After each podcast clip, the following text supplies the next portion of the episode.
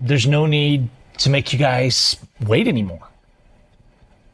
Hey, everybody. Good evening. It's Gavin Seim, and welcome to the Resist podcast. I'm your host, Gavin Seim, and today, well, we're talking about all kinds of things.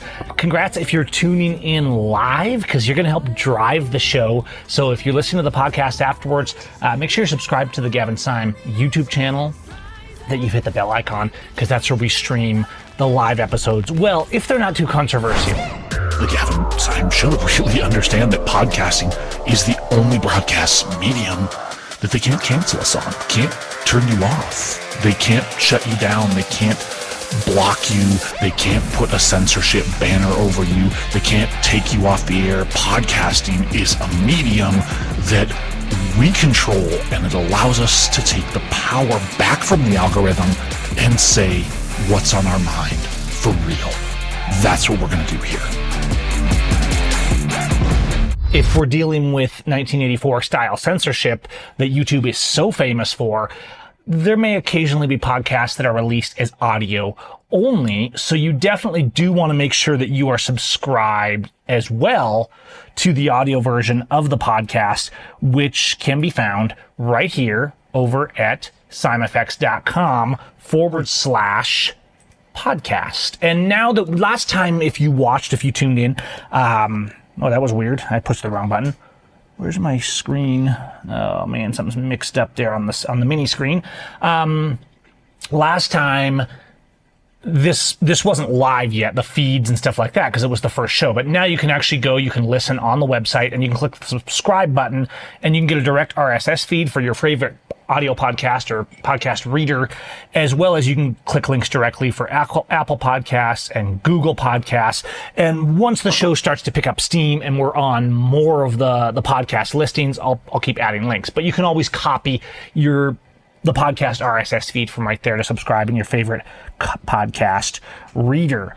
Um, James Freeman, good to see you in there. Uh, and thanks for your support, James, and thanks for all the good videos. In fact, I was just watching one of James's videos earlier today. What you drinking, James? now, James, I know you New Mexico guys. You know, okay, let's be honest. Mexico goes through more alcohol than is necessary. I, I might walk away from the camera sometimes because this is an audio podcast and because we're using highly advanced wireless technology that I bought back when I was making money. Um, but here, here's what I'm here's what I'm drinking right here. But no, this is this is genuinely water. But I did pick up this. If you follow on my Facebook, this is an Apothic Rose, and I was at Sam's in Mexico, San Juan, Mexico, the other day, and I picked up this Apothic Rose. I'm not a huge rose guy, but I like a rose wine. It's fine. It's a little girly. It's a little, uh, as James would say, gaytard. Uh, but I'm sure James Freeman secretly is downing bottles of rose wine when he's off air. Ah, uh, yeah, guaranteed.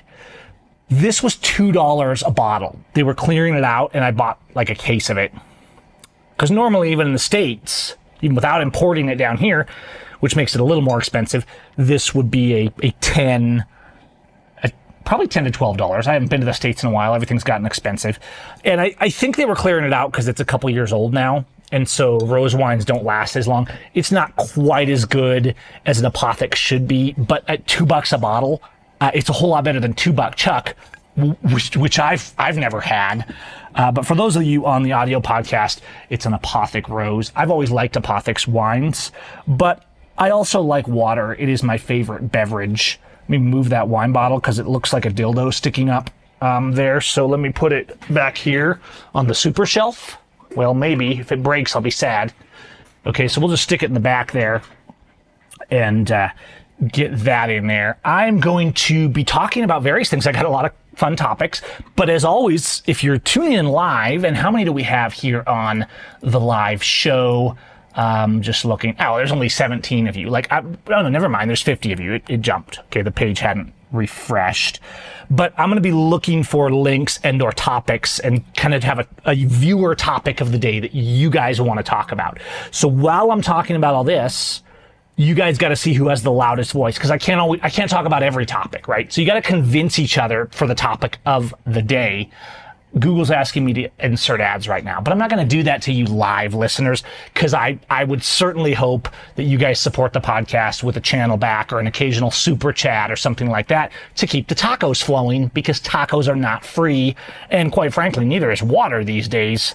Gosh, let's not get started on that. But hit that like and subscribe button if you can't super chat. At least keep, keep the messages flowing. Keep the message going. Feed the algorithm, you guys. Feed the freaking algorithm. All right. So good to see you. I'm looking. I don't have any. I kind of hate Red Bull. I think it's the taurine. Is that what they call it? I like like herbal drinks. I have a I have a kilo of sarsaparilla herb over there, and sometimes I'll boil that up and make kind of a homemade sarsaparilla drink. Uh, and and as someone who is in charge of the the marketing, one of my one of my side jobs down here is I'm the supervisor of marketing and quality standards and recipes for uh, a Mexico cafe, but that's trying to be to European standards. And because I've always been kind of a cafe fanatic, and frankly, I'm really cranky at restaurants for customer service and things like that, I am the hard ass that's that's always saying no, no, we don't do it this way, we do it up here, and that's my job my, my, my, little side gig there that I deal with on that. It, it doesn't really make me much money, but I do get a lot of good experience um, because I like trying things. So like being in charge of a restaurant is just a fun experience, right? It's well, sometimes it's a fun experience. I could do a whole podcast on that. There's my girl Sandra in there. Good to see you, baby. I do like sarsaparilla. I mean, there's you can make some great drinks with sarsaparilla.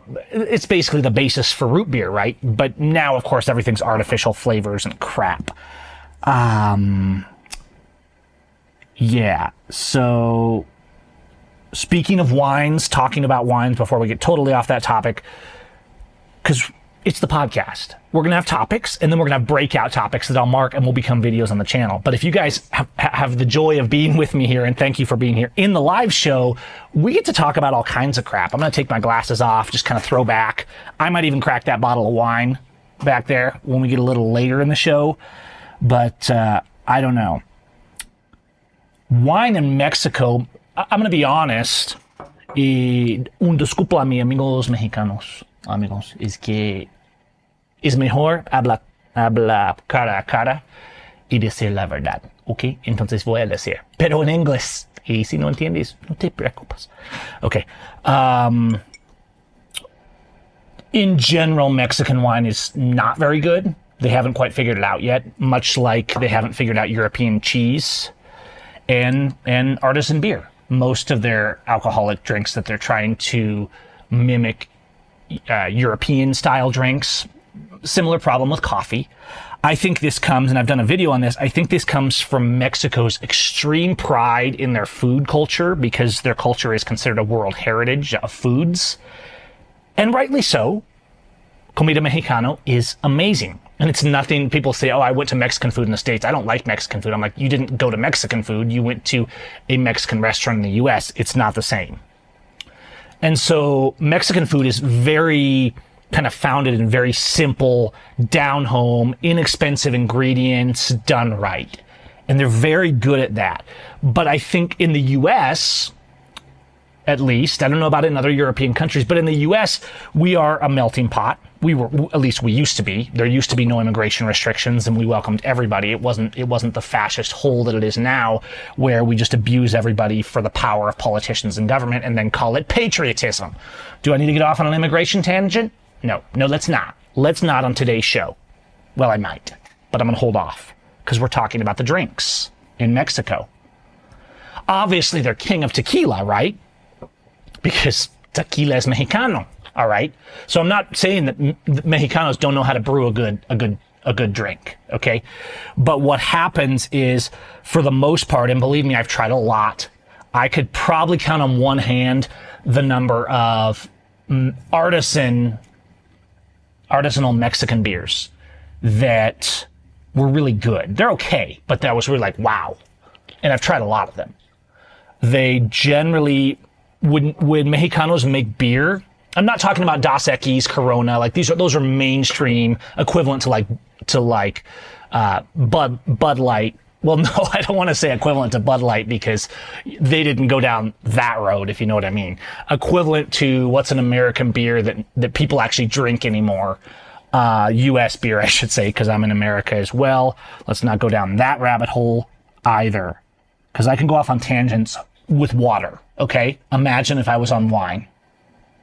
Imagine if the water turned to wine. What would happen? Okay. You don't want to go there. This is the Gavin Seim Resist show, not the Gavin Seim Drunken Idiot show. Gosh, yeah, like Coors or something like that, James. I think that's a fair comparison. I always like, actually, I liked Mexican Mexicano mainstream beer when I was in the States. I always liked buying a box of Dos Equis. I thought that was almost an artisan beer, but that's just a normal beer that cost a dollar down here, right? So that's probably one of my favorites, Dos Equis. But, but speaking of artisanal, like craft breweries, because there's a lot of cervecerias. If you come to the central Mexico, Mexico City, Querétaro, there's a lot of these cervecerias. They're nice restaurants. They're trying to do that U.S. kind of Colorado uh, cerveceria vibe. The only problem is uh, they kind of don't know how to make beer. And again, I know I have some of my some of you Mexicano friends listening, and forgive me. Um, I have very st- high standards and believe me, I apply the same high standards to the restaurants that I consult with as well. I do not tolerate a lousy cup of coffee from somebody down here and I'm not going to pretend just to be polite and do this polite culture thing like, oh, it's really good. Like if their coffee, if they don't know how to make an espresso, it's going to be like, yeah, you guys don't know how to make coffee. And in general, going back to this concept in the in the United States, because we're a melting pot, we all grew up with all kinds of food, right? Mom made spaghetti, mom made German sausages, right? That for most of us, unless you grew up in a in a home that maybe was an immigrant family and had a very distinct food culture, most of us just had a smattering of everything because we've grown up in that throughout the years. In Mexico, the food they eat in the homes is Mexican food, but real Mexican food, right? We're talking aguachile, we're talking uh, pollo, uh, beefsteak and salsa verde, the kind of stuff that you don't normally even see in a Mexican restaurant. Very simple fare, normally not with mountains of cheese, uh, but you certainly see things in, in seafoods like the camarones, the, the shrimp wrapped in bacon. Those are very common down here. So what happens is because they're so proud of their food, especially the mothers, that I've tried to tell I, and i am serious. I've tried to tell, I can tell you stories, guys. And I, I know we're supposed to get on with the show, but it's the show and we can do whatever the freak we want. All right. It's the, it's the resist podcast. So I'm going to resist going fast. That's why I started a podcast. When I do individual videos, I have to go fast. On this show, we don't have to go fast. We can talk, we can chat. I'm just going to try to keep the pace going. Okay. So we're still on Mexico a little bit because I live here. I escaped the USA, right? You can find videos about that all over my channel. I have told the mothers they'll take like noodles. They, for example, Mexicanos think that because you take spaghetti noodles, therefore you're making spaghetti, which of course it's not. Now, I'm not saying our spaghetti and meatballs in the U.S. are culturally correct. That's not actually how Italians make spaghetti. But it's, it's say, like saying, if I use lasagna noodles and then I, I squirt ketchup on them, therefore it's lasagna. No, you use lasagna noodles. You didn't use. You didn't make lasagna. So it'd be like the equivalent of us gringos if we say, hey, we're going to take a tortilla and we're going to put ground beef and sour cream in it and we're going to call it a taco. Um, well, we actually do that. so we're doing the same thing. Um, they would laugh at us because that's not, that's not what a taco looks like. So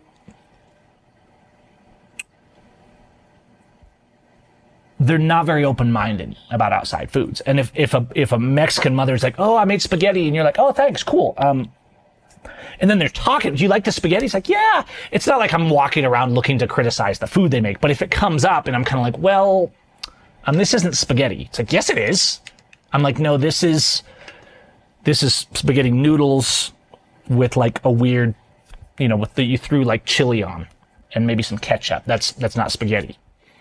And so I'll get in debate sometimes with the Madres Mexicanos about this stuff, and they cannot be reasoned with. They're like, uh, you know, I mean, first of all, a man, and it, a man in the culture here in the house is not the one in the kitchen, right? The women run the kitchen in in culture in general here. So I'm cool with that, but I I do know how to cook and I like to cook, and you're not going to tell me that that a weak watered down coffee is an espresso, just like you're not going to sell me a hamburger that has no meat in it or that's just garbage, right? This is really common in restaurants where they'll screw you over. Very low standards for hamburgers and hot dogs down here. So, whereas, whereas,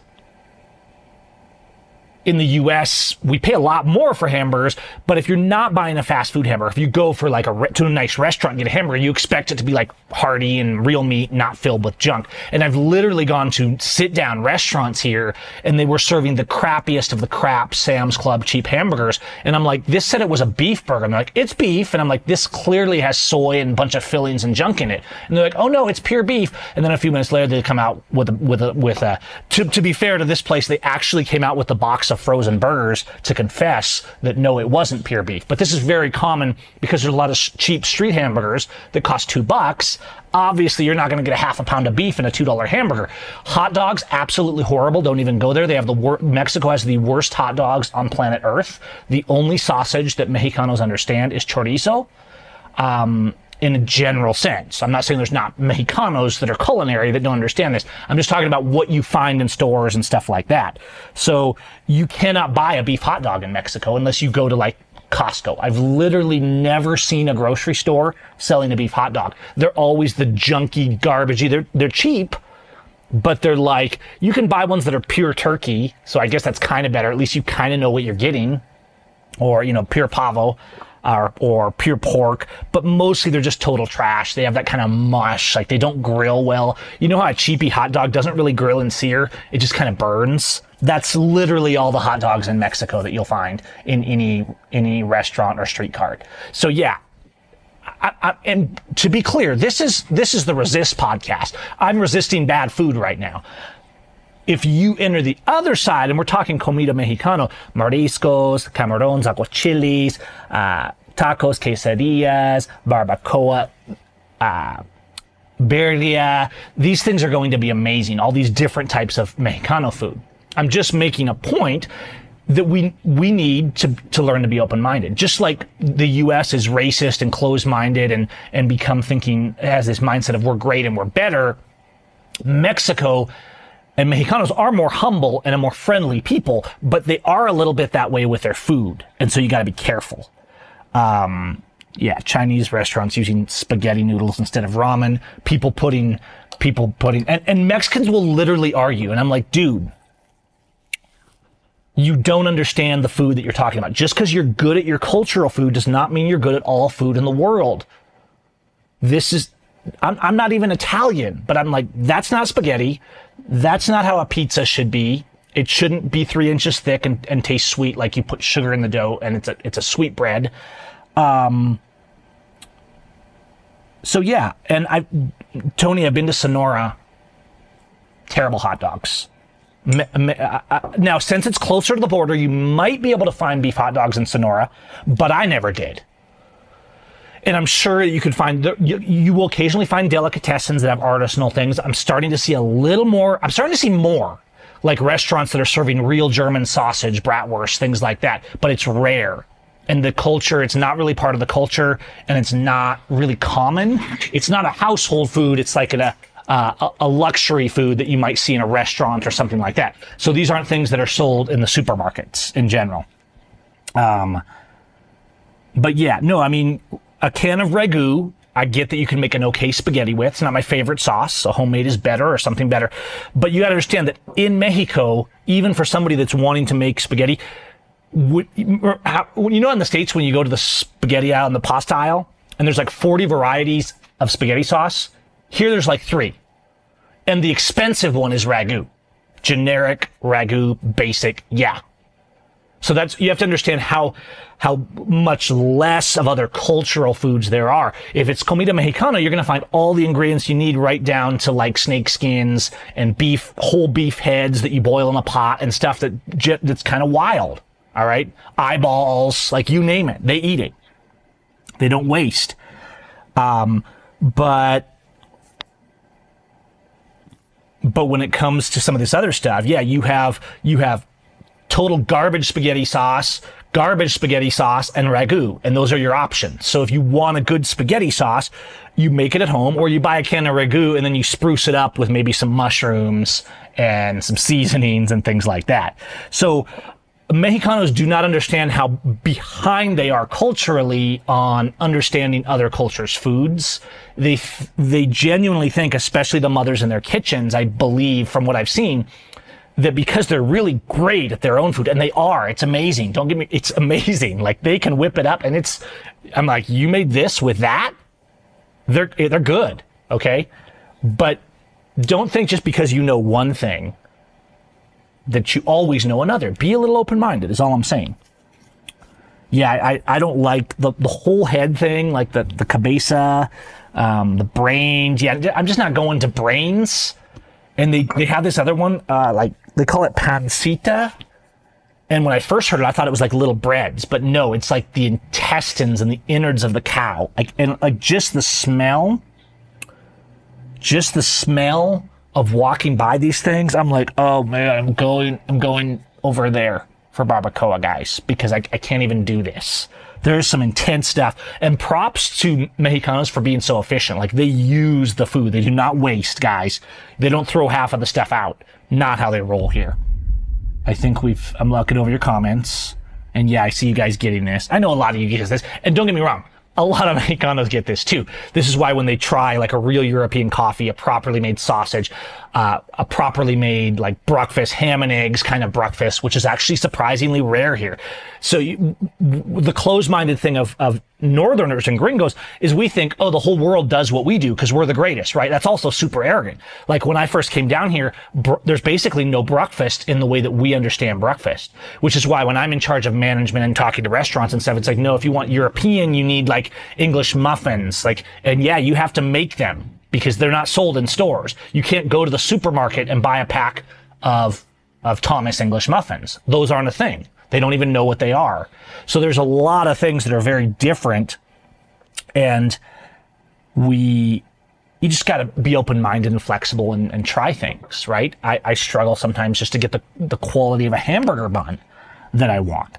Although there is very good, they have some very good bread stuff down here. But their breads are very different than a European bread. So you might go to a panaderia here and see something that kind of looks like a cinnamon roll and then you taste it and it's fine. And they might even be trying to promote it as a cinnamon roll, but it has no relationship to a really nice cinnamon roll or a Danish or something like that. It doesn't have the European texture. It's not made in the same way. It's made with different ingredients, normally inexpensive ones, because that's the culture here. And they can do amazing things with that. Okay, let's move on from this convo and move on to a few other things so that we don't get too crazy. Uh, yes, I'm still very active in photography. That's my, my main job because as you guys can see, uh, how many super chats have I got today? 64 of you. Have you seen a lot of super chats? No, that's why I have to work my ass off the rest of the day because this channel, YouTube channels don't actually pay money. I'm here just to hang out and have fun. Maybe eventually the Resist podcast will be popular. Um, Amazon does deliver to Mexico. I would, uh, and and yes, it's and there's the other one that's big here is Mercado Libre, which is the Amazon Amazon's biggest competitor. And in Mercado Libre, you'll find more like grocery items, and and you want to buy a kilo of rice or something like that and have it delivered, and they have all of that stuff. Um, pozole with pig's feet, anything with feet. I oh, don't even get me started on feet. We could go. To, we could do the whole show on food, you guys. They take. Oh, these are people I know they eat the chicken's feet, right? Now, I, I get the idea that you would put the whole chicken, less the guts, hopefully, that you put the chicken's feet in a beef stock, right? Because you're boiling it, it's fat. But I rate, I was the chicken guy when we were kids, right? I know where those feet have been. Oh man, they take the feet and they cook them in the in the in the chicken broth, right? So they make a broth like a chicken stock and then they'll put it on, they'll have tortillas, of course, and things like that with it. But the feet are almost like a delicacy. So the little girls, it's not like, oh, we're poor, we can only eat the chicken feet, right? No. They use the animal if they're going to kill the animal. They don't waste it, which is good. But I, I kid you not, they will take the feet. Let me see if I can mimic. They'll grab the foot by the shank out of the pot and they'll just be like, they'll be sucking it off the toes. And, and the, the sound, smell. And it's like, oh, and like the fat and it's like gushy, and it's it's. Excuse me, I gotta run. Okay, I'm better. Whew. This this show is getting crazy. I told you guys the podcast edition of the Resist show was going to be crazy, but let's keep moving because speaking of resistance, have you guys been following the the Maui thing? Because what strikes me on the Maui thing, let me see if I can get, hold on a second. I think my mini screen, oh, I see what's wrong. Hang on. I'm going to fix this real quick if I can. Hold on, I think I know what's going on here. As I got, re- I had some canvas resizing going on before the show started. If you're on the audio feed, just uh, bear with me here because I'm adjusting some of our stream. By the way, if you're listening on the audio audio feed and you're like, "Hey, I got time," uh, I try to if I'm if I'm if I'm on the video feed, I try to explain things for the audio feed, right? So that is to say, I'm tr- I'm going to try and make sure. Where's this at? That if I'm talking about something specific, that I'm like, hey, here's what I'm here's what I'm looking at, right? So that we kind of have a interconnect with you guys. What I'm trying to figure out is where my mini camera went for when I go to screen mode, transform center. Ah, there it is. It, it, it went off of the canvas. So this is like the mini screen of when I'm watching something. So I can put myself there. There we go. Now you should see me coming in there. Sorry for those of you on the audio feed. I was just doing some housekeeping before I started the show. Okay, looking at your comments. Um, and JH, you are probably right about the chicken's feet, but it still grosses me out. I, I, I get that us gringos are kind of spoiled. Like, I, I don't, I'm not trying to be like, um, you know, do this whole like entitled thing. That we're kind of spoiled and we're very wasteful as a culture. We throw so much away. And so I, I do admire, like, I don't love killing animals for meat you know it's it's kind of like part of the of, of nature and it's the reality of it but like humanity is a bit brutal and i think if you're going to to kill an animal it should be used and i admire that they really do use it um, so let's talk about this this maui thing come back to this we might have talked about this on the last show and what's actually kind of shocking me and i'm almost expecting these to go online we're actually seeing we are actually seeing mainstream news articles. What they've done is so egregious. And the, the, the blue ISIS terrorist police in Maui are so, went so far that mainstream news is actually talking about this. And you're, I'm seeing these mainstream news videos. Viewed over a million times. It tells the story of Front Street in those crucial hours. Just end with roadblocks, but it began with them. They're actually talking about how these fires came in and I, get this, you guys the police blocked the roads of people escaping, right?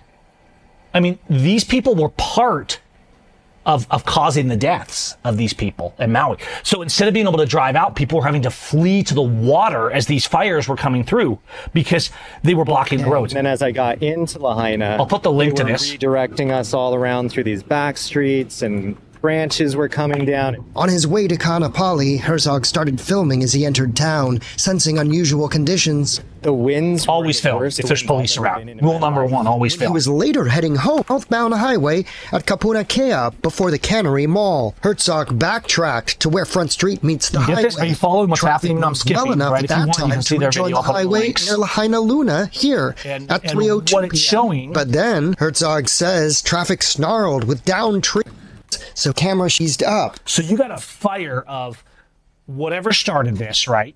We've talked about that in some of the other videos. Um, police in Lahaina, Maui.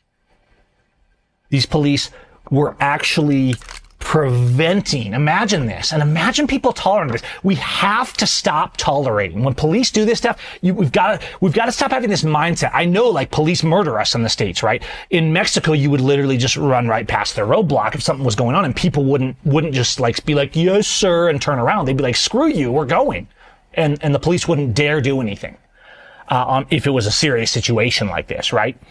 But here you have police blocking the roads of people running for their lives. Can you imagine the level, how low you have to be to participate in that?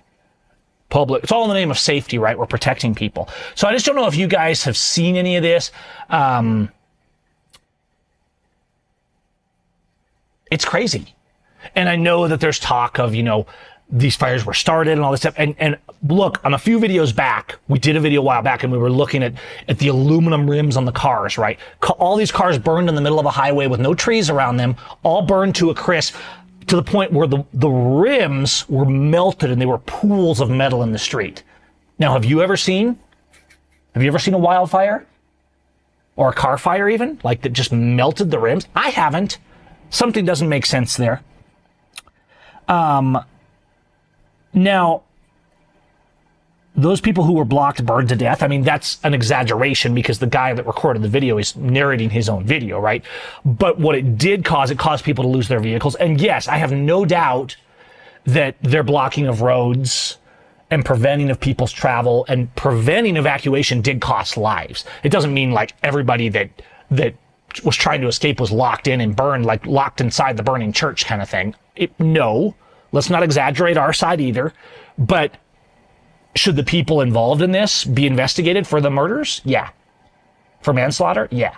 Should they be charged with crimes? Yeah. These are real crimes. They were using force, threats of force against people, right? When you block a road and you're standing there with guns saying you shall not pass, that is a threat of deadly force to prevent someone evacuating a dangerous situation.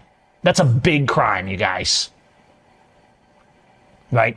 The church is on fire you're standing in the door with a gun saying you can't leave. Now, that might be a little more of an extreme situation because most of these people did get out. But how many? How many how many died because of this? I would like to see Jody a car fire melt aluminum rims because in the video we did a few weeks ago here on the channel and we were looking this over and we're talking i'll pull it up. I mean it's it's on here. Where's where's the video that i just did where we were talking about lahaina? I think it was one of my recent live streams. For those in the audio podcast um, I'll, I'll explain what i'm seeing here. It was it was my video called honest questions about the maui fire. And i will go to that right here and you can you can go to it as well. Hey everybody, it's Gavin Seim. Welcome to the Gavin Seim Show. You see my this show's live. So if you flip through this, I'm not going to make you watch this whole video, but we went through and we were looking at some interviews and stuff, and we went through and looked at these so cars. that could be the explanation. I thought, I genuinely thought, Just look at this. What I'm wondering when I first saw I genuinely thought this was a scene out of a video game, right? All these cars on a road on the waterfront, right? So there's no like trees right next to them. Like I, I've never seen cars burn like this ever. Now, I don't know, maybe look at this. Look at this. Like melted. And and in this same video, I went and found others. I went and found other videos, right? Because I'm from Washington. We're like the wildfire state. And so we went in this video, and I'll skip ahead here so we don't have to, you can go watch this whole video if you want. But I went to this video of this Eastern Washington fire that took almost a whole town. And you, it, we were going through and you can see where these cars were burned in a very similar fashion and their wheels were in no way melted, right? The, the rubber burned off. And, and I was just, and so like something doesn't make sense at all, right? With any of this Lahaina stuff, with any of it.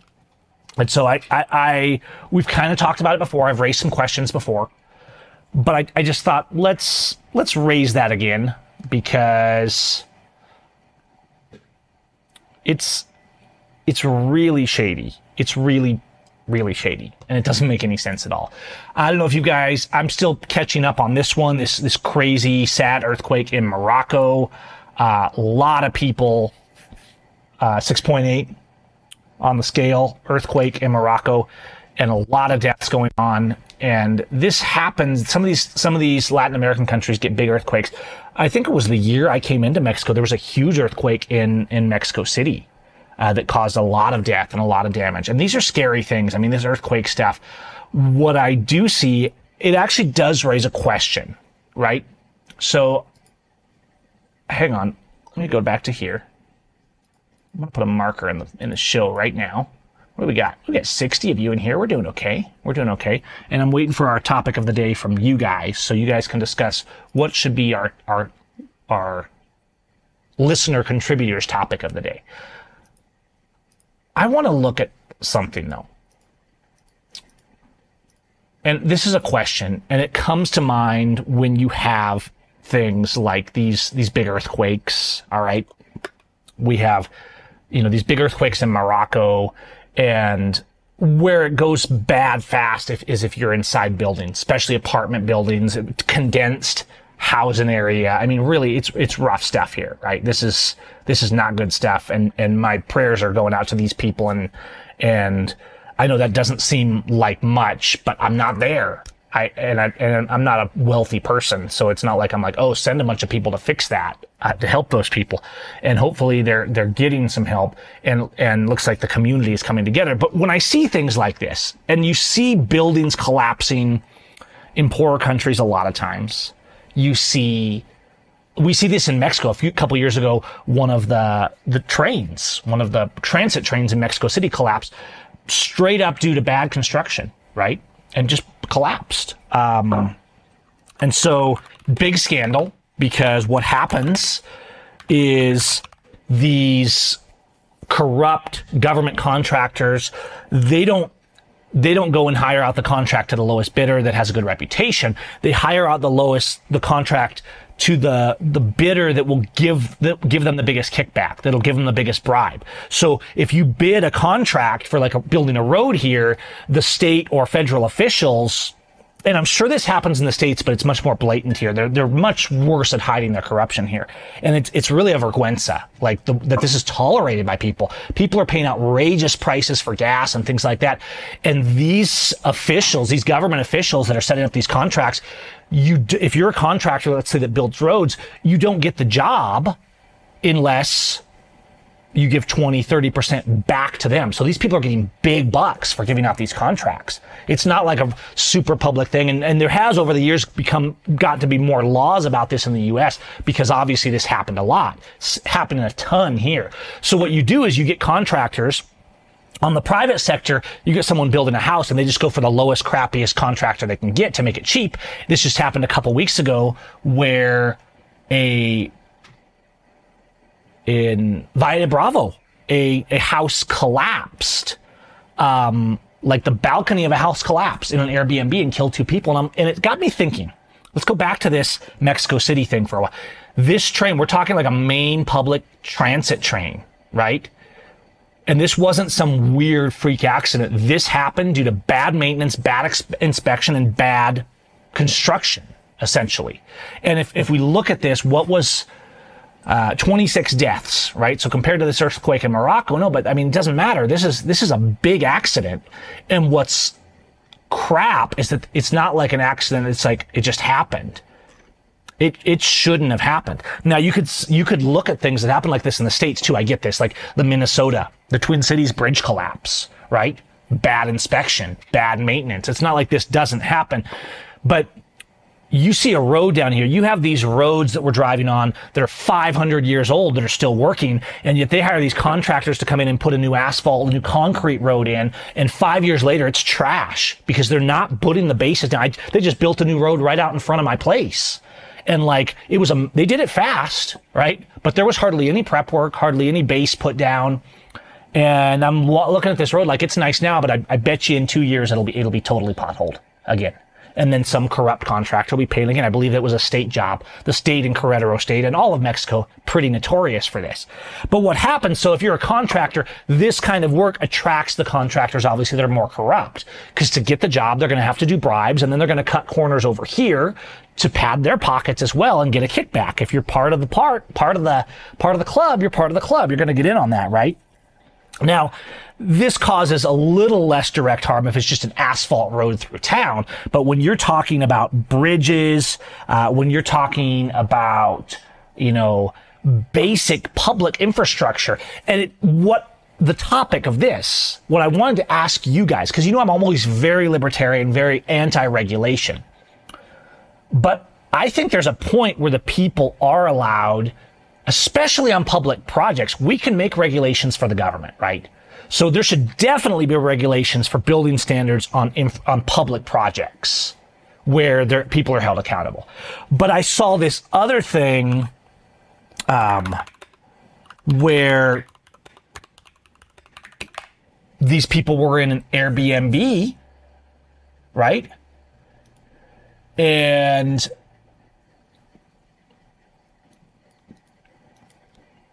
let's see if I can find it here these people were in an Airbnb, and here we go. Here's an article on it right here. And basically, I think two or three people died. And sometimes you see these stories and you're like, how did these people die? But it's so easy to die, guys. It's just, it's so easy to die. And I'm, it just sucks for these people's families, right? So this is my question then. Ugh, so much crap on the screen. Always. Sol de Toluca. Um, and so what this is saying is a, a, house collapsed. It wasn't the whole house, but you can see it's like this large piece of concrete. So basically, they were in this like vacation rental Airbnb in Valle de Bravo, which is a beautiful tourist lake town. We go down there paragliding sometimes. And I don't know if they were jumping around on this or not, but it, it, shouldn't matter. It's a house. It's meant to hold people. And this balcony collapsed and, and like two people died in this thing. Right here, here's a closer up photo right here. They're putting ads over everything. Lovely.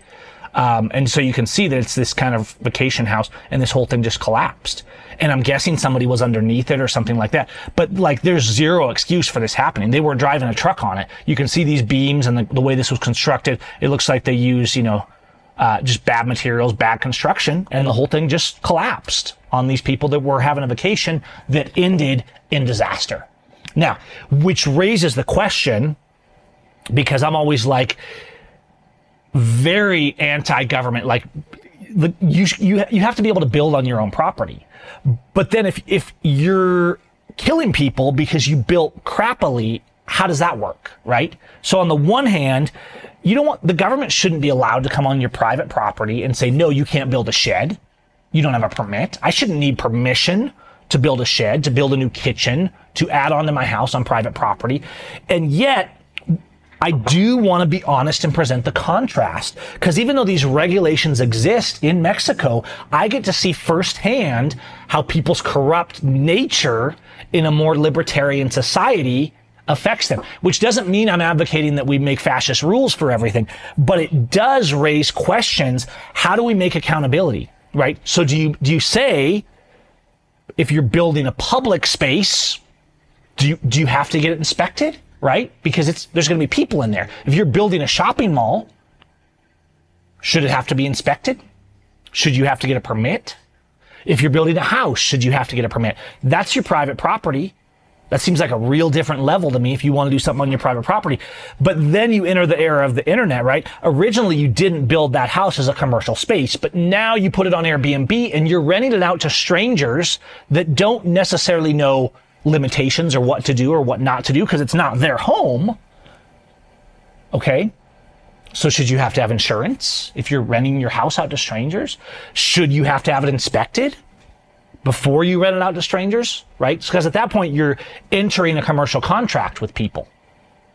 And then you kill them because you hired the absolute cheapest crap contractor that you could to use the cheapest crap materials you could. What's your accountability?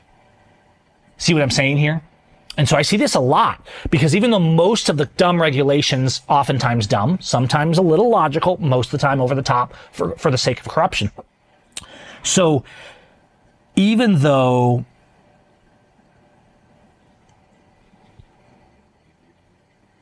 the regulations exist here. In practice, people ignore regulations, right? They ignore traffic rules. I see them running stop signs, red lights, semi trucks screaming through red lights at 60 miles an hour when you're about to go from the side street. I mean, and so what I see is because there's much less consequence for reckless driving. They cut you off all the time, drive drunk all the time. You go out Friday, Saturday night, and you're not in a big vehicle, they're cutting you off. They're aggressive. They're angry. They're drunk. Normal, normal stuff on Mexican roads, right? But on the other hand, I'm like, whoa, whoa, whoa. You shouldn't be stealing people's money in their car, etc and putting them in jail if they haven't hurt anybody. Now, if someone's drunk, should the police then, I've always said, hey, if someone's drunk, the police should make them stop, Andy Griffith style, and they can't drive anymore. It's dangerous, right? But they've turned it into an extortion racket in the States. They've turned it into a way to fill jails, into demonizing people. Because somebody texting can be just as dangerous. A mom doing her makeup, a tired driver can be just as dangerous as a drunk one, right? So drunk ones are an easy target. And obviously they try and do checkpoints and stuff down here, but those are a violation of your right to travel. Somebody driving drunk, if somebody's all over the lane and driving like an idiot, what should a peace officer's actual job be? You stop them, you have a conversation, and you see what's going on. And if they're drunk and acting like an idiot, you say, bro, no, I'm going to take you home. We're going to leave the car here, right? You can't drive anymore tonight. Now, I think that's a reasonable action. So can you, can you have force, this is the question. Can you have a relative peace and safety without ridiculous permits and fascism? Because I get to see both sides of this in a very interesting way that if you live in the States, you've literally never seen in your lifetime. Right? Because we're talking about a level of personal freedom down here that is much higher. The consequences for reckless driving are very low. If you're in a pickup truck and you cut off some car because they, they, they, they touched their brakes in front of you because you were tailgating, and then you cut them off and almost cause an accident, there's no consequence unless you ruin your car, unless you actually cause an accident, which you might do as well, right? Speed limits, non-relevance. I mean, sure, you go to Mexico City and they'll set up speed traps and stuff, but in general, if the speed is is 80, people are like people are like flashing their lights and angry behind you if you're doing 120. I'm talking kilometers an hour, not miles per hour.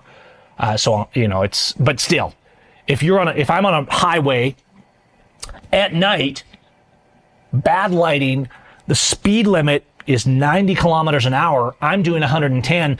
The, the, the, the, drunk guy in his pickup truck behind me is, is, is three feet behind me flashing his lights because I'm trying to pass another car over here and he's angry and cutting me off and wanting to pick me a fight. I've literally had guys like pull up, pull out in front of me and jump out of their cars and I just pulled around them and went on my way. I've showed you guys these videos. I've showed you guys these videos. But my question for you is where does responsibility begin in a world of freedom? How, if we were rebuilding, how would we do that? Because obviously we've gone way too far with permits and permissions. The government controls everything. Everything's about making money for the government with permits. I think the first rule should be a permit from the government. They can't charge for it. It has to be free. If, if we're, if we're creating, right? If we as a community say we're going to create peace officers and, and administrators, okay, and we're going to pay them we're paying them with our tax money. And yes, property tax shouldn't even exist. That's just theft. Well, all tax, all taxation by force is theft. I get that. But if we say as a community, we're going to pitch in, this is the form that we're going to do it in, right? So that we can have people that clean the streets and we can have people that manage the water and we can have people that do fires and we can have a peace officer, right? If we do all those things, that's going to happen in any society that's trying to make itself orderly. Some of it may be volunteer, some of it may not be. But I think the first rule should be if there's go if you're saying I'm building a new store and we say all right, you have to get it inspected and get a permit that it's been done correctly, right? You have to have it approved before you open it and have people walking into your shopping mall so it doesn't collapse on them, which yes, has happened and killed many, many, many, many people. And then they say, "Oh, sorry, we can't help you." So yeah, we have to have in, in freedom. We also have to understand that there's accountability, but a permit shouldn't cost. And if we're talking about the civics of creating a government, and I know I know the hardcore, the you know the the in this topic people are going to say, "Oh no, all governments are evil." I know all governments turn evil, but if you if you build a community and you say, "Hey, we're going to have a community watch. We're going to have a guy in charge of the fire. We're going to have a guy in charge of making sure no one steals," you just made a government. That's what you did a government will always form, period. The difference is how many limits you put on it, and do you tolerate it becoming absolutely fascist like in the States? I don't necessarily have an answer for this question. I'm just presenting you some real world scenarios. How do, how in Mexico, why in Mexico do you not have speed traps on every corner? In, in town, right? People speed, people drive recklessly, but guess what? Speed bumps are all over the roads in town. You can't drive 200 yards without hitting the speed bump, and sometimes they are big. I'm serious. I have hit speed bumps that I didn't realize were there and I was going too fast and immediately broke my suspension. We're not talking about a little mall bump. We're talking about sometimes bumps that are this tall, and if you hit those at 40 miles an hour, you are going to be snapping your CVs. Guess what? People slow down. No cops, no guns, no enforcement. It's automatic. Now these these speed bumps, they need some standards because sometimes they're constructed so bad that literally your car scrapes on them because they're way too high. Like there needs to be a standard there as well. But in closing of this topic, where should public safety be considered in freedom? And how do we manage that in a way without violating people's individual rights? I think speed bumps are a perfect example because in Mexico, you very rarely see traffic enforcement. You're starting to see more because, of course, the thugs want to copy the U.S. and extort people, but people don't like it. It pisses people off here. So you rarely see, except in big cities, like radar, cops hiding in corners with radar guns and stuff like that. Occasionally in big cities. Um, and even then, you just, they, they don't actually chase you down. They try and wave you over and I just ignore them and drive by and nothing happens. But a tope, a speed bump, you slow down, period, or you will slow down because your car is broken. And to me, that's the most libertarian solution. Do the speed bumps annoy me? Heck yeah. Like when you don't see a speed bump and they should have to be marked, they should have to be painted. Community puts in a speed bump, they don't paint it. Now, I wasn't going that fast. I just didn't see the speed bump because they didn't mark it right and they're damaging my vehicle. Now you have another question. There's always a new line of questioning. But in general, the speed bumps work. I have been on highways before where they put a random speed bump in and didn't mark it correctly. I was endangering no one. I was just going the, a, a sane speed and, and hit it so hard that it broke suspension. And I think I took air on the car on that one because I was doing probably 65 and it was a big tope. No excuse for that. Local government should be held accountable for the damage to your vehicle. And of course, we know how that works. That is, maybe I'll do a breakout video of this. I'm going to mark it and close it down. But I just wanted to bring up this topic on the show today. Where does safety, sanity, and making a peaceful community interact, inter, intersect with freedom and individual rights? And I know we could talk for shows and shows and shows about the philosophy and the civics of this, but I just wanted to give you some examples today. All right.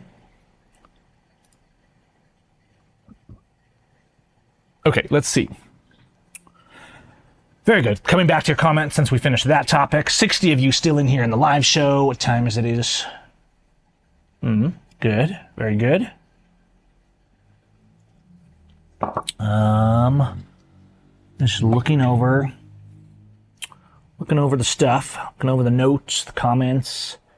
And yeah, I mean, self-sufficiency is good. We just have to realize if you're going to have like the atheist, you know, hard libertarian commentary, that there's also like the real world of what's actually going to happen. Communities are going to form. And that's important. That's very important. So take it seriously.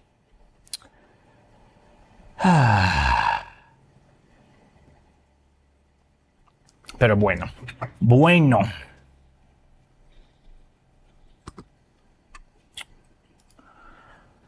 Mm-mm, looking over your comments, guys. For those in the podcast, that's what I'm doing here, just looking over the comments. I'll probably I cut a, I try to cut a little of this laggy stuff out of the podcast. All right. Thanks, Joey. Defend your base. Appreciate that super chat. First super chat of the night from Defend Your Base for the tacos. Thank you all. Uh, bit, the uh, the YouTube revenue and, and revenue in general has been a little slow lately, so I do appreciate the support because it's it's been a tough month actually. Um, but I'm still trying to get the content out and, and a shout out to our, our, channel backers as well. And you see that when a channel backer comments in the chat, like James did earlier, they got a little symbol next to him as a channel backer. So let's see. It always starts with a speed bump, then you end up addicted to the government tweak. But no, because a speed bump is is a true libertarian solution a speed bump says there's kids playing in this neighborhood. You will not be going 80 miles an hour through here and acting like an idiot. And I'll tell you what, the reason I brought this up, they just redid a road out here and it had speed bumps. When they redid the road, they took the speed bumps out. They put the new road in. Guys, the people, like, those of us like you and me that think logically, we're like, we want freedom and we're going to be responsible with it because we understand personal accountability. But you do have to realize that most people don't respect personal accountability. The people were driving like absolute lunatics on this road out here. And there's houses and there's kids. They're doing 80 miles an hour down this road in a residential area. And there's no cops. Nobody's out here in a speed trap. Nobody was being given tickets for speeding, guys. So what do you prefer? How do you control it? You either control it by force or you engineer a solution that organically solves the problem. And that's why even though the speed bumps really annoy me because they slow you down a lot when you're driving down here. Sometimes they're a little overkill. But when the speed bumps were taken out on this road, they were pedal to the metal. Zero consideration, guys, from a good portion of the drivers for the fact that the kids are walking up and down, that there's a school right down here. I mean, they, it was, it, I was like, wow, you guys are not thinking. All right. And so it's something to think about because it's easy to talk about our anarchy and our libertarianism, but what I actually am enjoying down here is because there's so much more personal freedom, I get to see in a real world what's happening because of this. That's that's something. Because philosophy is one thing, putting something into action is another. It's like socialism sounds pretty good on paper, but it never works because of the nature of, of, of man, which is why the US is failing more and more because it's a very socialist country. Very socialist and very fascist. Okay? Um, if you honk the horn for good luck, Gardner, when you drive over speed bumps down here, you're going to annoy people because you would literally be honking the horn like every every 15 seconds. So, um, uh, I get honking the horn for good luck, but I, am not gonna I'm not gonna take up that down here. Um, but no, the speed bumps thing is actually beautiful because you almost never see cops writing speeding tickets uh, in in in communities and things like that. They don't have a designated speeding cop just out to extort you. The cops will try to extort you if you don't defend your rights, but not over speeding tickets. Okay. Um, and let's keep going here because it's getting late. I'm going to wrap up the show soon. Can we talk about any topic? You guys can talk about any topic in the chat as long as you're respectful to within reason. I won't talk about any topic, but if you guys have a topic that together people agree they want to talk about, then yes, because I do want you guys to input and help guide the show here. Okay, we talked about this Hawaii thing. Um, let's see what else did I have. Talked about this earthquake in Morocco. Um, I do. You know what? Let's. Do you guys know that this is actually the anniversary of of them trying to murder Jeff Winehaus. Hope you guys are thinking about our prisoners today, the Schaeffer Coxes, the Jeff Winehauses, Leonard Peltiers. Throw your throw your prisoners' names out there. Keep their names on their lips. Don't let them don't let them fade away. That's important because we have a nation and a world run by psychotic cops and criminals and the worst of the criminals are are right there, right? But I want you guys to check out the video I did. If you did, and share this. Give Jeff's get Jeff's name out there a little bit today, um, and I'll put it put it in the in the chat as well, and link it in the show notes. But you guys can and you guys can go check out this video where I'm sure if you watch my channel, you've heard of this, but Missouri State Police they uh, they put four, two in the chest and four in the head on Jeff. And when he survived, his penalty for surviving, he didn't do anything to them. They they had confiscated some stuff of his illegally with an illegal search warrant. They lured him out to an empty field and said, We're going to give your step back. And they opened up on him. And you can see all that in this video. It was miraculously, especially for like 10 years ago. He's been in prison, I think it's, is it 10 years or is it 11 or 12 now? It's crazy. I'm losing track of the years. It's awful. He's still in prison. I, I heard from him this last week. Talked to him on the phone a little bit. but uh, definitely share this video. This is my newest version of the Jeff video that I just did this year to kind of summarize it a little in in in a concise form and have a video that's not too long, that's not sensationalized, that just really gets the facts out there on this Jeff Winehaus case and that has the raw footage in it. And so definitely check this out because these psychopaths, they, they tried to murder him. They tried to murder Jeff. He should have died, but miraculously, uh, by God's grace, he didn't. And he survived. And I mean, they're walking up to him like, yep, he's done. I mean, they directly tried to assassinate him on camera. And then they put him in prison for saying that he tried to murder them when it literally never happened and there's a video. That's how crazy. So, so when you see things, right? We have, we have this, uh, this actor that they put in prison this week. Let's talk about that. Speaking of prisons, you know, speaking of prisons, speaking of prisons, let's change to another topic and related to the USA's insane justice system. And this is not going to be a popular opinion. I'll probably get flamed for it, just like just like anybody that defends this kind of stuff or that questions this kind of stuff gets flamed for it. In fact, who's the actor right now that they just put in prison looking for the looking for the article here. This uh, actor from the 70s show they just sentenced to 30 years to life for rapes that supposedly occurred a decade ago. Um, and I just want to talk about this for a second, guys, because as a man, and I think it's important, especially as men, that we talk about this. It's important as men that we respect other people, that we that we keep, teach our kids to love freedom and, and stand up against bullies and not be bullies. It's important as men that we have values. It's important for me as, as a, as a man that I teach my kids to have values and respect others and try to act like Christ. But whatever your beliefs are, it's important as men that we take our role as men seriously. Okay? And I'm looking at this story with Danny Masterson and, and, and Ashton Kutcher came out and Ashton Kutcher came out and basically said, this is bogus. It, not quite that directly. He didn't say nothing happened. He's, he didn't put himself all out there, but he basically came out because they're friends. And Ashton Kutcher came out and, and stood up for him. And of course, Ashton Kutcher is getting flamed because the lynch mob sucks. But here's what I'm getting at with today's topic, guys.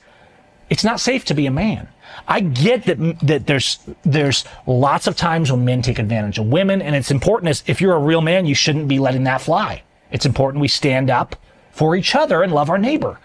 But this psychotic mindset of all men are rapists, you can be sent to prison for nothing. I know people. We got people like Jim Hamilton, right?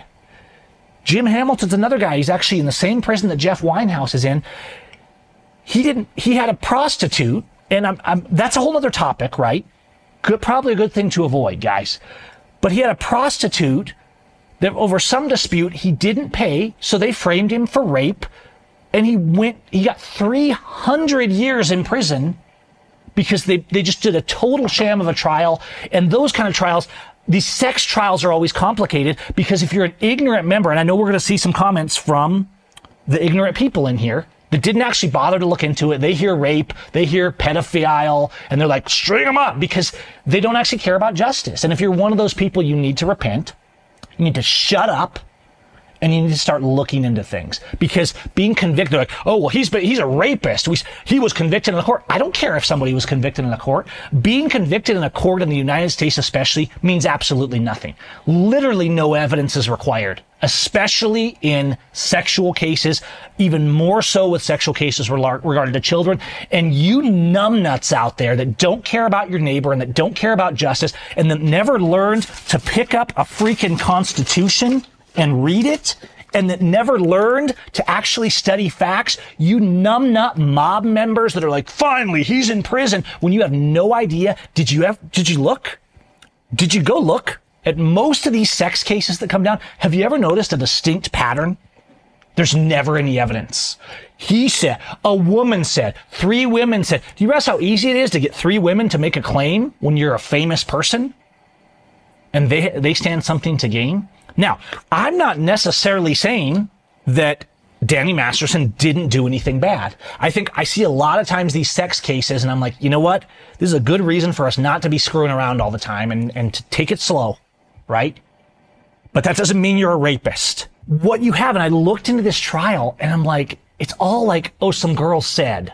The, it's, whoa, you come out, and 10 years later, like, well, this happened. And here's the crazy thing. Everybody's like, oh, he's such a loser. He deserves to do in prison because you're not doing your research. Look, if someone rapes somebody and there's evidence for it, there should be consequences, right? If someone's abusing children for real, there should be consequence. And before you even talk about it, you should learn what a child actually is and what a not child is, what a prepubescent and what a teenager and what an adult, and use the words and stop calling everybody you don't like a pedophile because you sound like an absolute redneck idiot when you do. So just stop. It's stupid. It, it's, it's, it's idiocy and it's a violation of due process. So Ashton Kutcher's coming out, and they were friends on the 70s show. And honestly, I don't know for sure, but this strikes me like a complete scam. Now, you guys know that I'm a little bit of a buddy with Ashton Kutcher. I don't know him, by the way. But when when 2014 came out and my pulling over a cop video came out, Ashton Kutcher said that I was his hero. I was his new hero. I'm guessing that I'm I'm not. I mean, this was like this was like nearly 10 years ago. If I was to hazard a guess, I'm probably not Ashton Kutcher's hero anymore. Um, but but at one time, I I Gavin Seim was Ashton Kutcher's hero, and I'm sick of everything, everybody being a rapist. And I'm sick of everyone saying, like, I'm a man's man, like this feminism, this toxic feminism against men. And yet, as soon as a court trial comes out and it says, so and so convicted of abusing a minor, so and so convicted of rape, you're all like, string him up, string him up. You're the one actually promoting the toxic feminism, asshole. Like, which is it going to be? Are you going to say, hold on, what did he actually do to the girl and how old was she? Right? Instead of doing this macho thing, but actually all of this is being promoted by this feminist men are evil mindset. And so on the one hand, but to, to bridge the gap, what are they doing? They're giving you all the crazy stuff, you know, the, the now men are women and all this stuff so they can get the right also turning against and fil- the, the people and, and saying they're perverts because a lot of people out there, there's a lot of perverted stuff going on out there. I get that. So I'm not saying that people shouldn't be held accountable. I'm saying that we've forgotten the fundamental principle of due process. Let's go back to Blackstone. It's better that 10 guilty escape than that one innocent suffer. I want you to ask yourself that next time you're looking at one of these cases. Is the evidence 100% clear? Now, let's be clear. The Danny Masterson should not be in jail right now. The Danny Masterson trial was illegal, 100% illegal. And I will show you why the Danny Masterson trial was illegal. Let's go to the Bill of Rights. The good old Bill of Rights, right? Doesn't give us our rights, it's a reminder of them. All right? And let's go through and go to the Bill of Rights. We could go through various amendments here, right? But I think the most important one is probably give me just a second to look through. I got my little U.S. Constitution. We're talking U.S. Constitution, not Mexican Constitution right now. I do use both. Uh, make a note here. I do use both, but in particular, let's look at the Fifth Amendment. Good old Fifth Amendment. Pretty simple. Where's the fifth? There it is. Let me read you, if I may, the Fifth Amendment. And now, bear in mind, this was Masterson's second trial. Okay, this is the first thing. So, first of all, we have this mindset all men are rapists, right? And, and, you know, girl 16, James is 18. He's a pervert. He's a pedophile. No, he's not. It's literally has nothing. It doesn't matter if the girl's 16 and he's 40. That doesn't make him a pedophile. Now, you as the parent might say, no, no, no, I don't want to go there. Absolutely doesn't make. A pedophile is a prepubescent child. Get your words right or shut your mouth. Stop using words that destroy people's lives, that fuel lynch mobs, that kill people, and that put them in prisons because you are too stupid to crack a book. I'm sick of it, you guys. I know I'm getting a little rough on this, but I am so tired of the sex crime crap. I'm also tired of this of, of, of an idea that that is a lot less prevalent than it used to be. But you know, oh, boys will be boys; they can do what they want. People have to be held accountable for their actions, and I'm not trying to downplay that. So don't you try and play this game of, of Gavin's a pervert himself. That's why he supports. That's why he supports. Uh, he's defending Danny Masterson. I don't know Danny Masterson. I do know that I looked into this case and I saw no credible evidence being talked about. But even if you can find credible evidence. Danny Masterson's conviction is 100% illegal. Let's get back to that Fifth Amendment, shall we? No person shall be held to answer for a capital or otherwise infamous crime unless on the presentment or indictment of a grand jury, except in cases arising in the land or naval forces or in the militia, when in actual service, time of war, or public danger. Nor shall any person, this is the key point here, nor shall any person be subject to the same offense to be twice put in jeopardy of life or limb. Nor shall be compelled in any criminal case to witness against himself, nor shall be deprived of life, liberty, or property without due process of law, nor shall private property be taken for public use without just compensation. Fifth Amendment. Pretty straightforward, guys. Pretty straightforward. But the key point in this particular amendment that I'm going up with this case that instantly invalidates the conviction is that no person shall be twice put in jeopardy.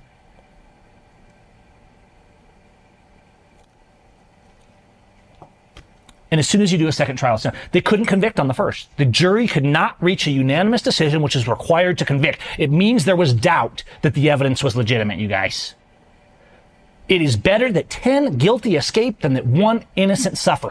Danny Masterson's conviction is illegal. It doesn't matter if you like him. It doesn't matter if you think maybe he did something wrong, but you don't know. So stop pretending you do because the fact that a kangaroo trial convicted him in no way means he's a rapist. And I've seen no evidence whatsoever that proves he's a rapist. Do you guys know that the girlfriend from my understanding, if you can find other information, the, the girlfriend, one of the girlfriends that said he raped her, continued being his girlfriend. Does that make sense? When someone rapes you, do you, do you keep being their girlfriend? Is that normal? You tell me. Does that seem a little shady? Does that throw a little bit of a credibility question into your guys' minds? Or is, is that just me that actually has brain cells working? Sorry if I'm being rude, but this is this is the this is the resist podcast, and I'm going to resist this crap. Even if people call me names because I'm not supporting the rape lynch mob. I'm sick of it, you guys. I'm sick of men. It is dangerous to be a man. You can literally go to prison in most countries in the world for being a rapist and you've done absolutely nothing. We have been lynching and murdering people for thousands of years for rape with no evidence. I'm sick of it. It's disgusting. It's revolting. And you have no place in a conversation of justice if you're supporting it. It's outrageous. But to the point of the specific legal, these multiple trials and they, they, they spin and they weave things. They, no, it's BS. If you take somebody to a second trial because you couldn't convict them on the first one, you're a criminal. The conviction is illegal and we have to stop tolerating it. Do you know that Rick Gerber one of the defenders of the Bundys. They were trying to get him on financial crimes.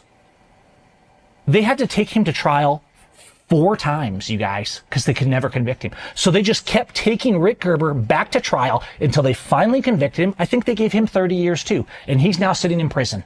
Why? Because the Fifth Amendment was ignored.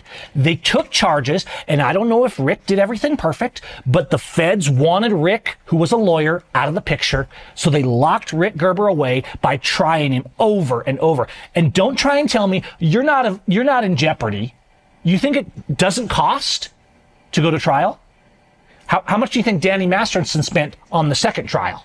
Do you think that's not putting in jeopardy his life, his property, his liberty? Because the a-holes couldn't convict him on the first trial because they didn't actually have a real case?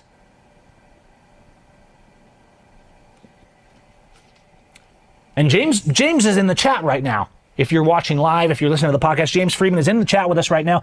And James was at Rick's sentencing. It's a sham, you guys. You can't try somebody twice. You can't say, "Oh, we lost." When you're playing a game, right? You start a business. Oh, we lost. Let's re- let's let's go back. Like we're going to reverse time and just we get to start over. Do you get to start over when you're in prison? No, they just lock you away and throw away the key, and you're on your own. And now they're making money off you. This is outrageous. This this put people in prison. Everyone is a rapist culture. People say there's a rape culture where men get raped. No, there's a culture of accusing everyone of rape. If your daughter goes out and she gets fall down drunk, who was the college student that they Brock Turner? You know how much flack I caught for defending Brock Turner? Now, should Brock Turner been should Brock Turner have been out screwing a girl when he was fall fall down drunk next to a garbage can? No. Have you ever looked at the actual details? They were flaming me, saying I was a rapist supporter. There's literally zero evidence. In fact, he wasn't even convicted of rape. That's why he's not still in prison. They were saying, I can't believe they let him out already. He wasn't even convicted of rape. And they're still calling Brock Turner a rapist, even though those charges never came to him. The girl was fall down drunk. There was no sign that he forced her. And after the fact, to cover her shame of getting fall down drunk and screwing a guy next to a dumpster. This hussy, and yes, I'm going to say the word. Is that allowed to say the word? Because if you're accusing someone, if you're out getting drunk and sleeping with a guy, and then you have regret and you accuse him of being a rapist, no, I didn't want to. Oh, he raped you? Well, yeah. You're a scumbag, you're a hussy, and you're a criminal. You're not a victim. And so from all the data that I saw in the Tur- in the Brock Turner case, he was the victim, not the girl. And I'm sick of victims being made of men who may have made bad choices, but the girl, because she also made bad choices, gets to say, he raped me. I am tired of the rape culture. Rape is a serious thing, and it is an offense to people who are genuinely raped to have all these college tramps out there that are feminists and later change their mind about what they did, saying that they were raped. It is an offense to people that were actually raped, sexually abused, etc. And we have to resist it. And that's that's what I have to say. That's what I have to say on this whole Danny Masterson, Ashton Kutcher, and uh, situation. And maybe I'll edit out the slow part, the, the part of this video that was uh, me fixing the mic, and I'll post this to the channel just to put my name to it. I'm not going to be afraid of it. We have to stop being afraid to speak the truth. And I don't care if you're a man, if you're a woman, stop falling for this crap. Stop being a part of a stupid lynch mob that's so ignorant that they can't even pick up a little pocket constitution and read it. Grow up. Okay? This is the Resist podcast. So resist.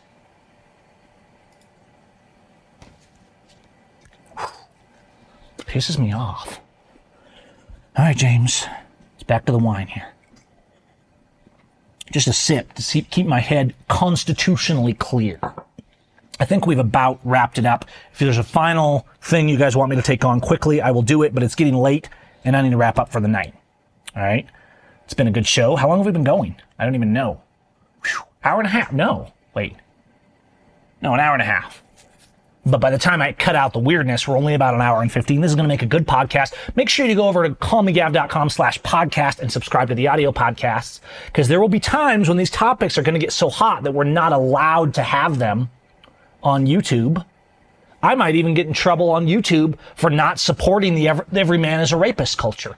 Like the propaganda is very strong, right or left. You're all, everybody's falling for it. Not you all, but some of you in here, I could tell are falling for this. You know, as soon as you've been re- hearing the news, you hear, you know, you hear the word Danny Masterson. What do you, oh, you jump right on the back. Oh, yeah, good thing he went to prison. Like I'm going to give you brownie points for having read the mainstream news. No, I'm going to tell you you're stupid for not having looked into it. So, so next time fix it and I'll respect you for it. Do better. Be better. Who's with me on this? Video recording every insectional counter might save your life. It might, but who's going to want that, right? It's to the point where you almost like, uh, you have to have a side like, do you agree? These are the things we might do during intercourse. Do you agree? Please sign here and give me a copy of your ID. Another thing, you're with a woman and it later turns out she lied to you that she was 16 when she was 18 and you're now going to jail. That's absolutely outrageous, you guys. That's not sane. Teach your daughters not to lie and not to screw around. It's not the guy's fault because your daughter is a liar. This arbitrary age, right? A 16 year old knew what she was doing. She wasn't a child. So stop. It's not pedophilia. 40 year old man with 16 year old girl. Should he have? No, I'm not saying. I'm, I'm, I'm the one telling you guys keep your pants zipped up. For heaven's sake, we need to have some self control as men. Right? If you're jumping into bed with a girl, have some commitment. It shouldn't just be like willy nilly all over the place. And, and that's a lot of what's happening that's getting people into trouble. But that doesn't make them rapists. It doesn't make them pedophiles. And I'm sick and tired. Stop letting people say this on your fake book. Oh, this pedophile, string him up. How's he a pedophile? Do you even know how old she was? This girl was 16. What are you doing talking about a pedophile? Pick up a dictionary before you post. Call out your friends on this, you guys. Stop being a part of these lynch mobs. It's the podcast. I can get fired up, right? There's only 50 of you in here live, but those of you listening in the podcast, and yes, make sure you go to gavinseim.com forward slash podcast right here. And you can listen there to the back shows as well, but you can also subscribe. Subscribe. And because most of the stuff we're talking about, you don't need the video for. There will be a, if there's a video related to the podcast, the video will be linked in the show notes as well as links and things like that. But for the most part, you guys can subscribe. If you don't make it live, just listen to the audio. You don't have to come back and sit here for an hour and pay attention to the video. I do want to do guests on the podcast and have fun with this, guys. But I'm trying to actually get subscribers onto the feed and start getting a, getting a little a little momentum going, right? Uh, if uh, if who's that other podcaster that everybody watches can do it, we can do it. We can do it. So spread the word.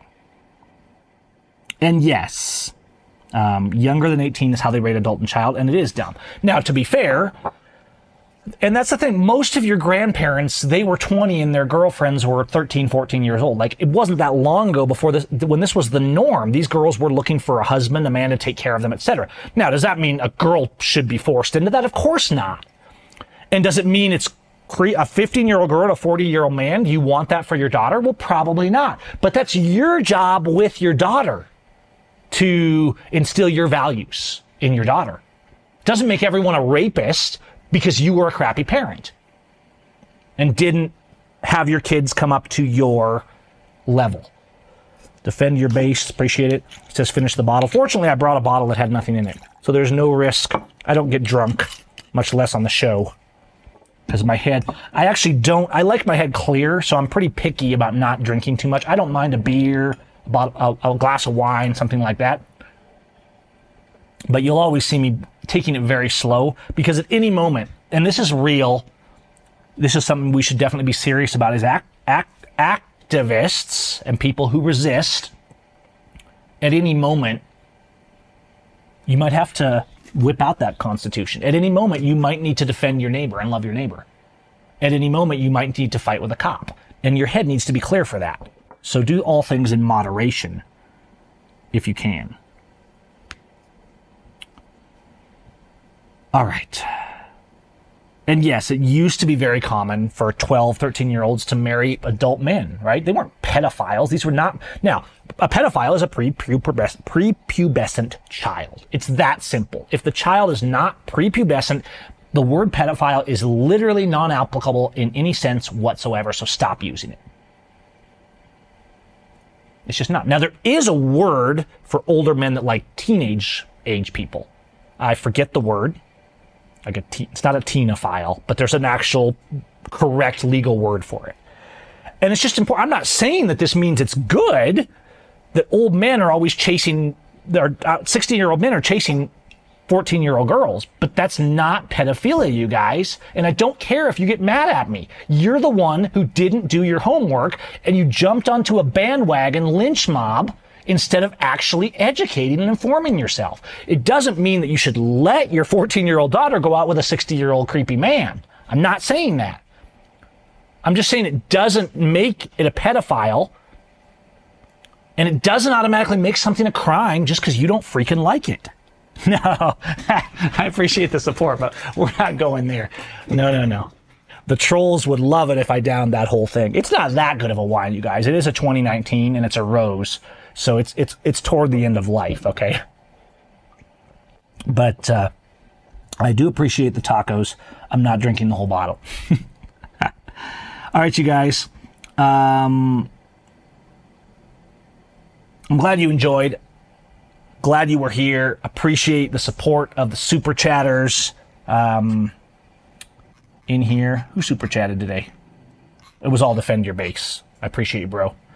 And our channel backers in here, like James and others. I don't think James was the only one in here today, but it's just good to see James in here. I was actually watching. Where's the video? Before I was watching actually James' video earlier and it was another topic. We need to wrap up. It was actually another topic I wanted to cover, but go watch James' video because he covered this pretty well. Um, and I've mentioned this before that these canine dogs,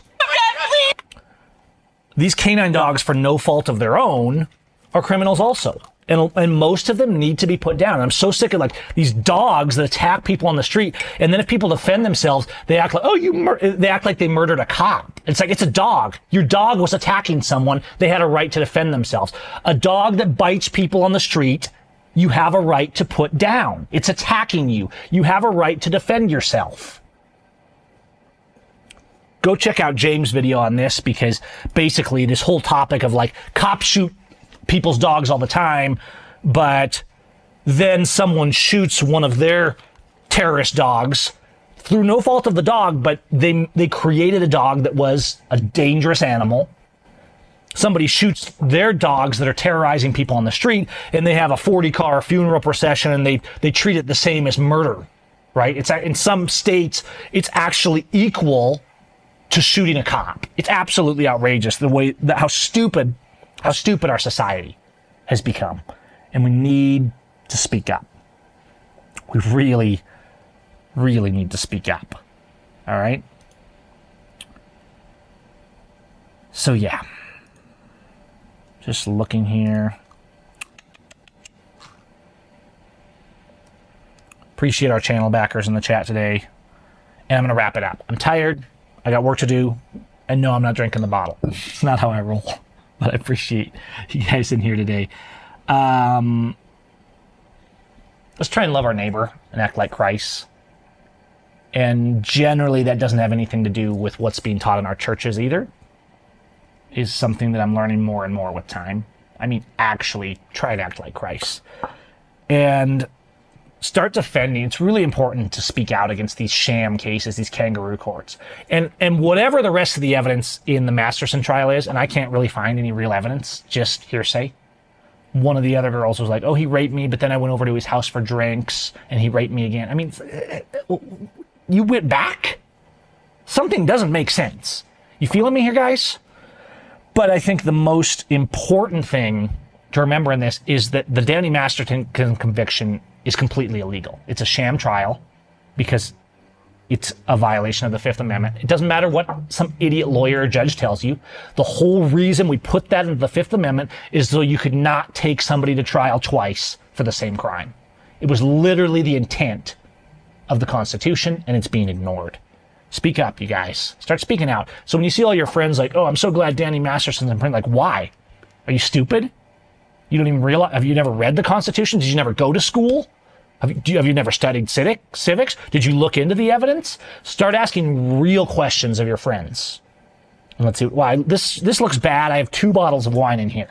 This is the wrong image for the resist show because we should resist drunkenness as well, in my opinion. All right, you guys. Appreciate you. Uh, we'll see you soon. Let me find where to stop the live stream. There it is. Thanks for being here We'll see you on the next Gavin Seim podcast.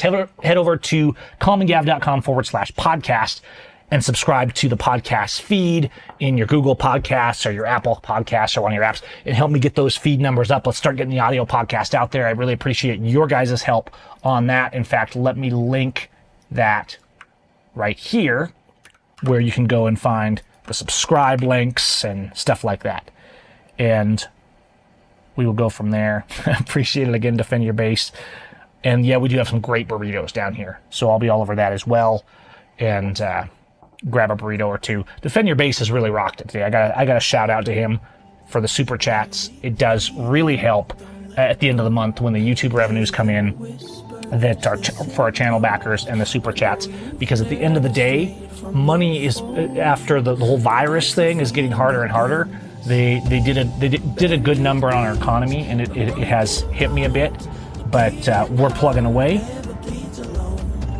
We're gonna keep getting the word out there the best we can. All right, you guys, stay safe.